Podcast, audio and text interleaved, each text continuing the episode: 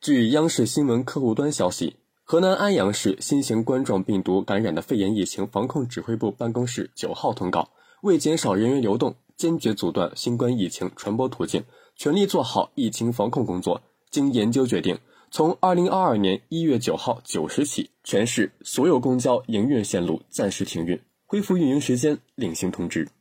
感谢收听羊城晚报广东头条我是主播张世杰。